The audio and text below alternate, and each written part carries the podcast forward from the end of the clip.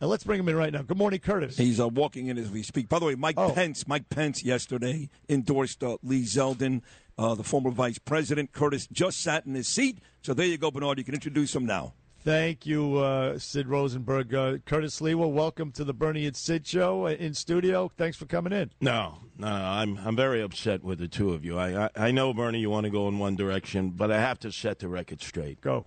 On a day in which we have lifeguard shortages all across America, R- Robert Moses State Park, uh, the Rockaways. Don't you realize that our commander in chief, his claim to fame was remember, he went into Wilmington, Delaware when going to college. He wanted to learn about the black community.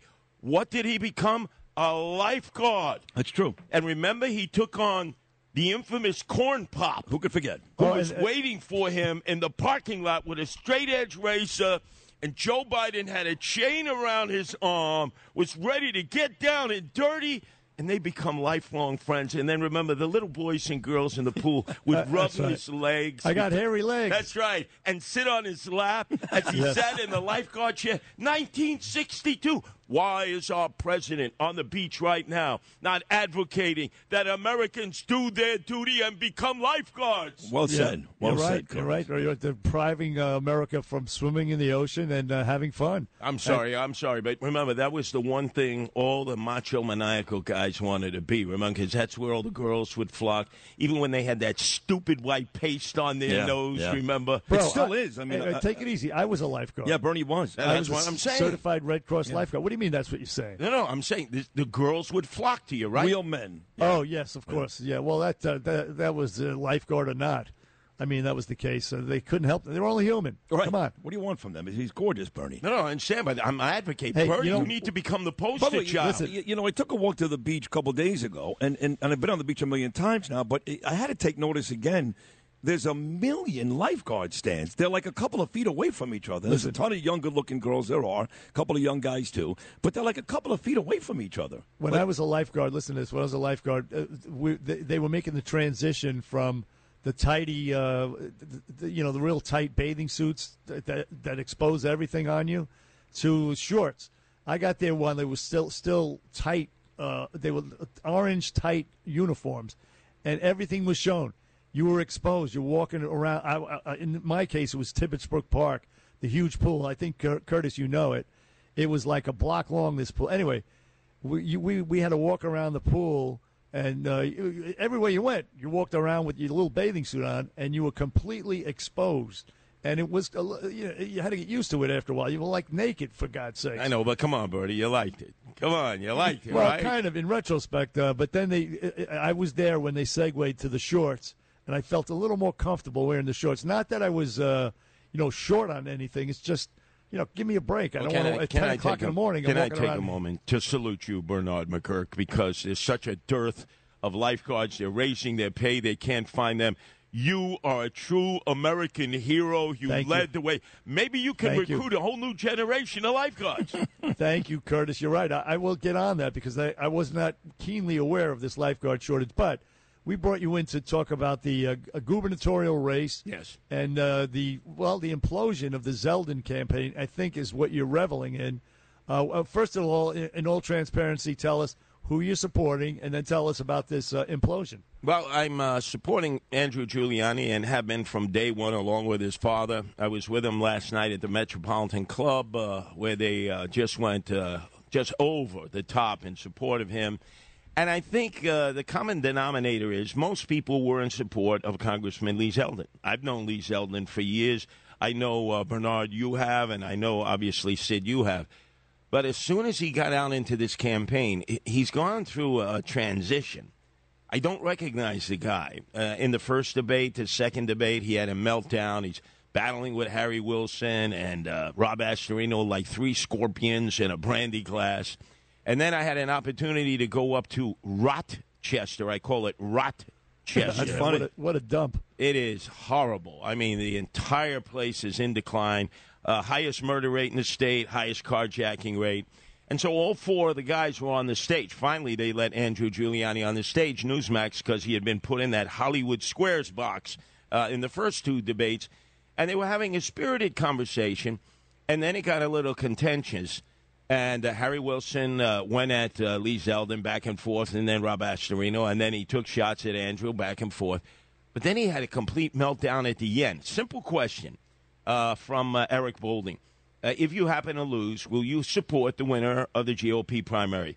Uh, so Harry Wilson, of course. Andrew Giuliani, naturally. Rob Astorino, I've been there before, of course. Oh, the, before Rob said yes, he did take a shot at Lee Zeldin. Yeah, of course. right then and there. Another one. Yeah, but it was a jab. Yeah. It was Yeah. a jab. It Yeah. wasn't a right hook or a left yeah. And then all of a sudden, Lee Zeldin was like fumbling and stumbling. He couldn't answer the question. He didn't say yes. No, it, it took him like for almost two minutes Yeah. before finally he said, "Yeah." He did say yes, but it, it took a long Oh, time. my- And and, Yeah. and that is uh, it, now people were booing uh, his people. He had quite a few people in the audience. It was a packed audience. Uh, you could see they were their heads were down. They were a bit ashamed on the way out. They were, they were. I knew a lot of these people. They supported me in the mayoral campaign here in the city of New York, and they said, "I don't know what's come over Lee. He just had a complete meltdown." And then yesterday, being endorsed by Pence, yes. Pence Well- at the New York Athletic Club, a guy who claims, oh, he's loyal to Donald Trump. I'm saying the only real Trumper in this campaign, obviously, is Andrew Giuliani. So why hasn't he gotten the endorsement from Trump? Don't know. Don't know. Obviously, I'm not privy to that. Uh, As you know, right. I'm not an insider I mean, it's with a little Donald weird. Trump. I, I understand that Trump likes Lee Zeldin. I get all that. Um, and uh, and Rob Astorino was just with Donald Trump literally uh, last week with Elise Stefanik at Trump's golf course. But there's no question the Giulianis are very close to Trump. Why wouldn't he just endorse Andrew? Um, possibly, may well happen. I don't think anybody expected Pence to be endorsing Lee Zeldin. Again, does that make sense? That in a state like New York, where you have so many supporters of Donald Trump in the Republican Party, that you have Vice President Pence come in, former Vice President Pence, who really has no pull amongst Republicans here.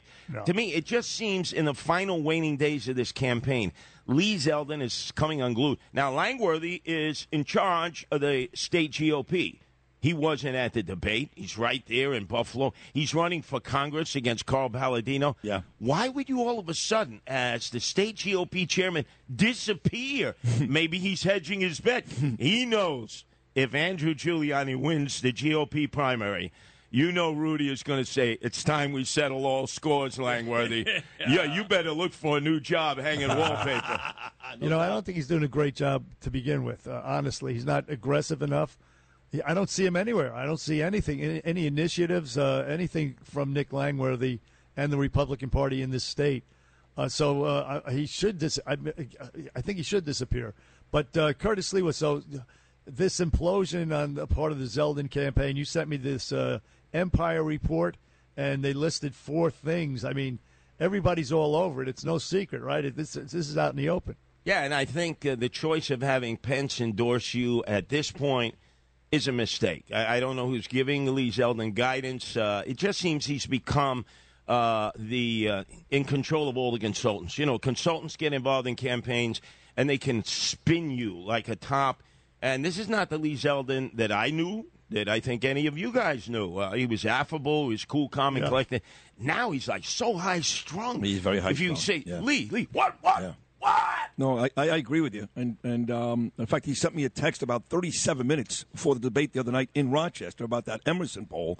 And I'm like, Lee, you've got work to do in 37 minutes. Make this work for you. That's great. But why are you busy texting somebody 37 minutes before the debate? He's so he's so nervous and he's so, like you said, on edge about what everybody's saying about him. He really And, cares by the way- about what people say about him. Yeah, as I told you, said the Emerson poll before the mayoral primary with remember that guy named Fernando Mateo that I crushed Yes. that nobody's heard from uh, since. They had me up by six points, and he was trending up. I crushed him by 30 points. so there are a lot of good polls out there, and there are a lot of polls out there. They've been wrong time and time again. This Emerson poll was so hopelessly wrong in the mayoral campaign. Well, here's the beauty. We'll know in five days. That's it. It's over. Three debates are over. The back and forth, all the guys. And this is the best part. days. This is the best part, Bernard and Sid, for all the contentious back and forth. Whoever wins, we're all behind them because we got to take out crime wave Kathy Hokum. Remember, it's Hokum because she's full of nonsense. We will support whoever wins the Republican primary. Agreed. The- well said. The man who should be mayor, Curtis Sliwa, on the Bernie and Sid show. Curtis, thanks for coming in and uh, for a few minutes. and giving you uh, some insight into this race. Curtis Sliwa, ladies and gentlemen,